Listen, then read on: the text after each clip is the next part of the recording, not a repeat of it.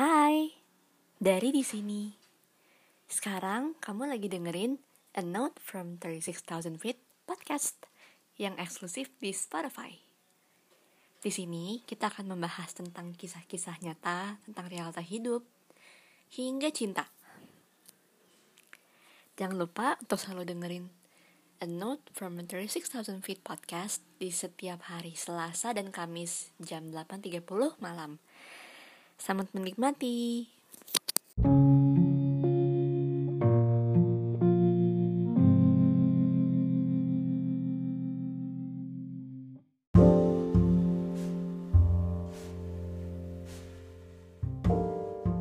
Hai, dari di sini dan selamat datang di LDR Story.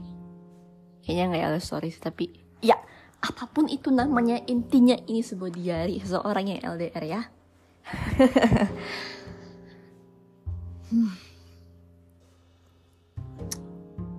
Kok udah masuk Desember aja. Terus tahun depan udah 2023.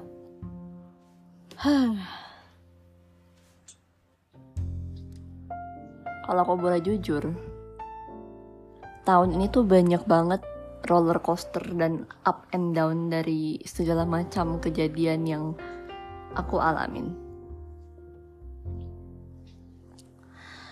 Tahun pertama, eh tahun pertama di awal tahun dari sekitar Januari itu aku udah berhasil lewatin sidang tugas akhir di mana itu oh, lega selega-leganya kayak apa ya aku tuh merasa sidang tugas akhir tuh kayak sebuah mimpi yang aku rasa semua orang pasti nggak percaya sih. Semua orang pasti nggak percaya kalau mereka tuh akhirnya berhasil lewatin fase terberat dalam hidup. Yaitu sidang tugas akhir itu yang menurut aku fase yang berat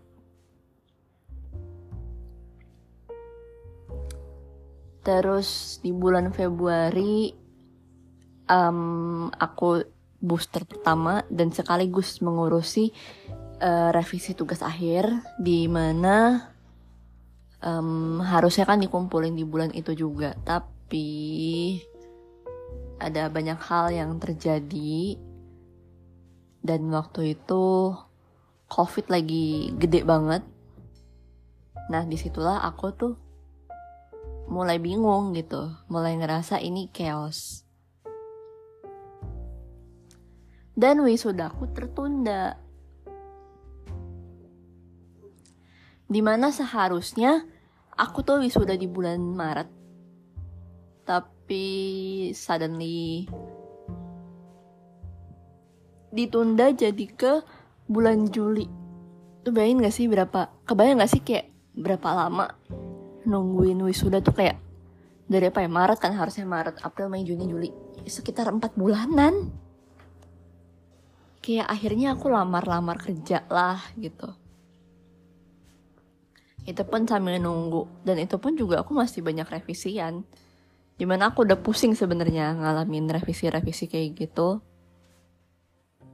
Tapi akhirnya di bulan Juli deket-deket mau wisuda akhirnya selesai semua revisi dan lagi-lagi pas mau wisuda ada chaos lah. Chaos di mana tanggal wisuda tiba-tiba berubah. Terus nggak ada pemberitahuan kalau misalkan di cabang eh kampus cabang aku itu harus di tanggal yang sama dengan kampus yang lain. Jadi ada kayak dua hari gitu tanggal 18 sama 19 Juli. Nah di situ tuh nggak di keterangannya tuh nggak ada pemberitahuan kalau akan disetar akan diserentakin untuk kampus cabang utama. Wah stres lah di situ, stres banget. Karena kayak aku ngerasa, aku merasa persiapanku tuh belum se sebanding lah dengan apa yang di, dilakukan gitu. Karena ternyata banyak banget PR yang harus ku lakuin. Banyak banget gitu PR-nya. Sampai aku tuh harus banyak banget ngeluarin uang untuk revisian bikin pas foto dan segala macamnya. Sebel banget sih. Tapi nggak apa-apa sih. Dari segala macam chaos itu aku lega banget. Sampai akhirnya kita wisuda dan wisudanya itu tanggal 18 Juli hari Senin and that was the happiest day in my life. Karena kayak yang aku bilang apa yang kita rasain tuh kayak mimpi. Kayak kayak nggak kebayang gitu. Dan aku tuh merasa kayak oh, aku nggak nyangka aku bisa selesaiin kuliah.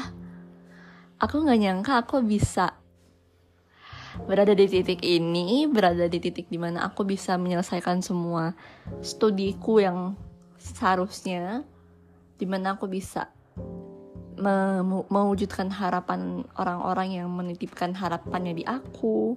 Terus kayak ah plong deh. Dan dengan kejadian yang aku sempat ceritain di episode wisuda lagi yuk. Nah itu tuh kayak lebih melegakan lagi. Karena aku jujur aja ya aku jujur aja dengan titik lembutnya dia dengan segala macam hal yang aku flip through dengan dia itu kayak wow amazing. Terus kita mulailah cari kerja um, satu minggu setelah wisuda kan ada job fair gitu. Terus kita join lah kita ke kampus cabang tempat kita wisuda kita cari-cari kerja. Dan kerja is really tough sih. Sangat amat tough.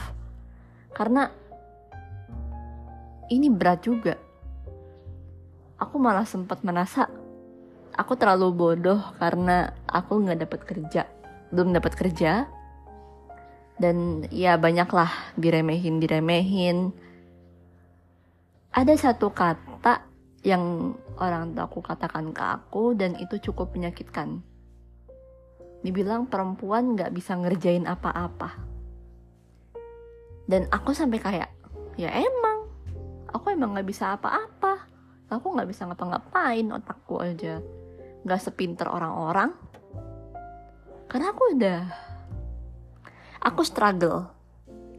Aku coba ikut kelas aku coba ikut bisnis aku coba aku coba ikut beberapa research dan bikin podcast ini mulai konsisten. Menurutku itu gak gampang. Sama sekali gak segampang yang orang-orang pikirin. Karena ternyata berada dalam hidup yang sangat amat realistis dan sangat keras ini. Modal kita tuh cuma satu sih. Survive dan di penghujung tahun aku malah long distance relationship. Yang aku jujur aja nyesek. Sebagai warga-warga yang udah kayak perangkok ini tuh nyesek banget karena oh my god. Dan aku tuh nggak mau cerita ke even ke orang tuaku gitu karena aku tahu apa respon mereka. Dan aku tuh sudah apa ya ada nggak sih toxic negativity?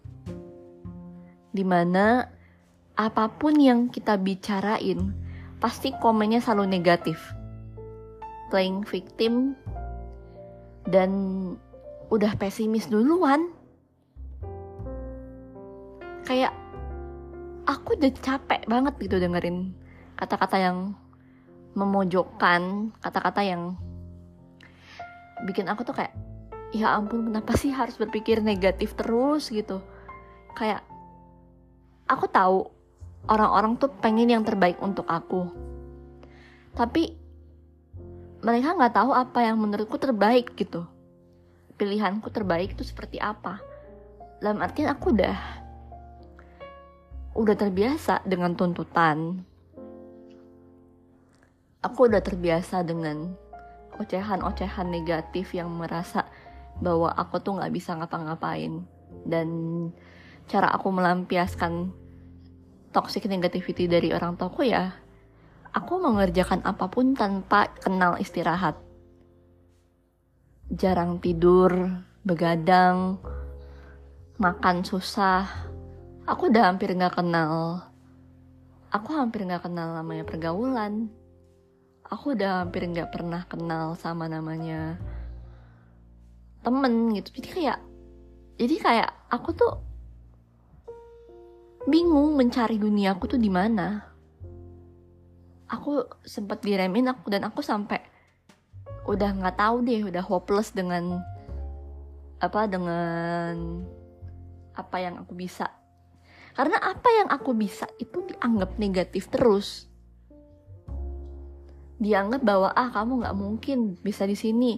Ah kamu nggak mungkin bisa di podcast. Ah kamu nggak mungkin bisa bekerja sebagai seseorang kantoran atau ya semacamnya deh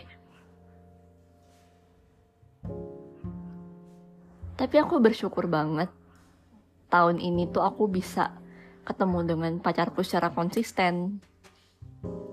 Aku bersyukur banget aku bisa banyak deep talk sama pacarku. Aku bersyukur aku bisa luangin banyak waktu dan walaupun harus dengan jarak lagi gitu dan emang capek sih long distance relationship tapi nggak boleh nyerah Dan aku juga bersyukur dengan segala macam ups and downs yang terjadi dalam hidupku.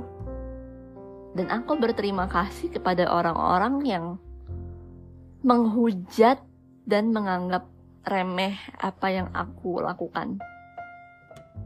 Aku nggak apa ya, aku udah mati rasa banget nih sama komentar-komentar negatif. Males dengernya.